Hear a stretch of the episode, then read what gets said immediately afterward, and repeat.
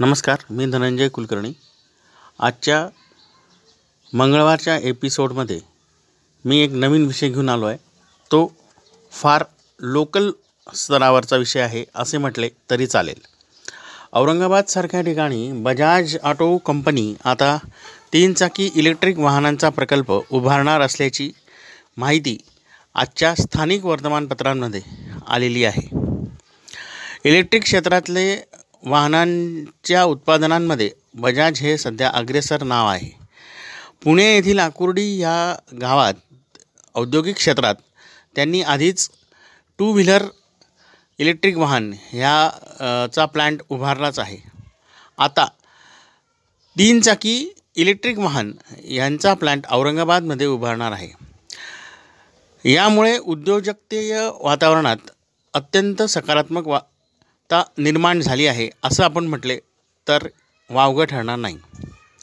औरंगाबादसारख्या ठिकाणी गेल्या तीन वर्षांपासून ऑरिक दिल्ली मुंबई इंडस्ट्रीयल कॉरिडॉर आणि पंचतारांकित Shendra M I D C या भागात काही गुंतवणूक होते का अँकर प्रोजेक्ट येतो आहे का यासंबंधीची स केवळ चर्चाच होत होती. यात फळ फलप्राप्ती होईल असा मोठा कुठलाही प्रोजेक्ट येत नव्हता. चर्चा होत होती सगळेजणं पाहणी करून जात होते.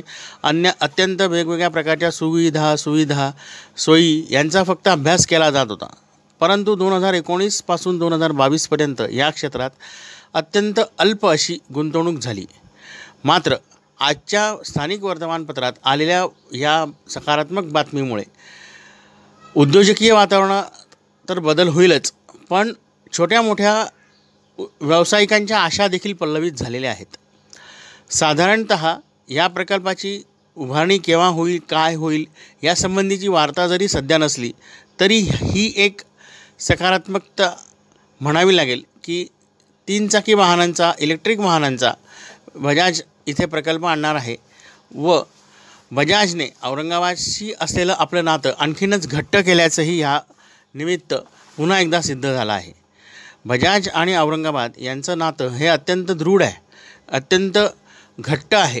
आणि ह्या घट्ट असलेल्या नात्यालाच बजाजसारख्या कंपनीने आपले पुन्हा गुंतवणुकीचे क्षेत्र म्हणून ठरवले असल्याने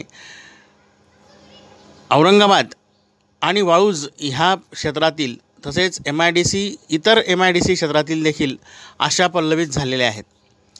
या ब ह्या प्रकल्पावर उपल उपलब्धता ह्या प्रकल्पाची उपलब्धता आणि ह्या प्रकल्पाच्या संबंधीची आणखीन तांत्रिक माहिती गुंतवणुकीची माहिती व इतर क्षेत्रातली माहिती अजून बाहेर येणे बाकी असले तरी ह्या दृष्टीने हे बदल चांगले आहेत एवढेच आपण ह्या निमित्ताने म्हणू शकतो. या प्रकल्पाला शुभेच्छा.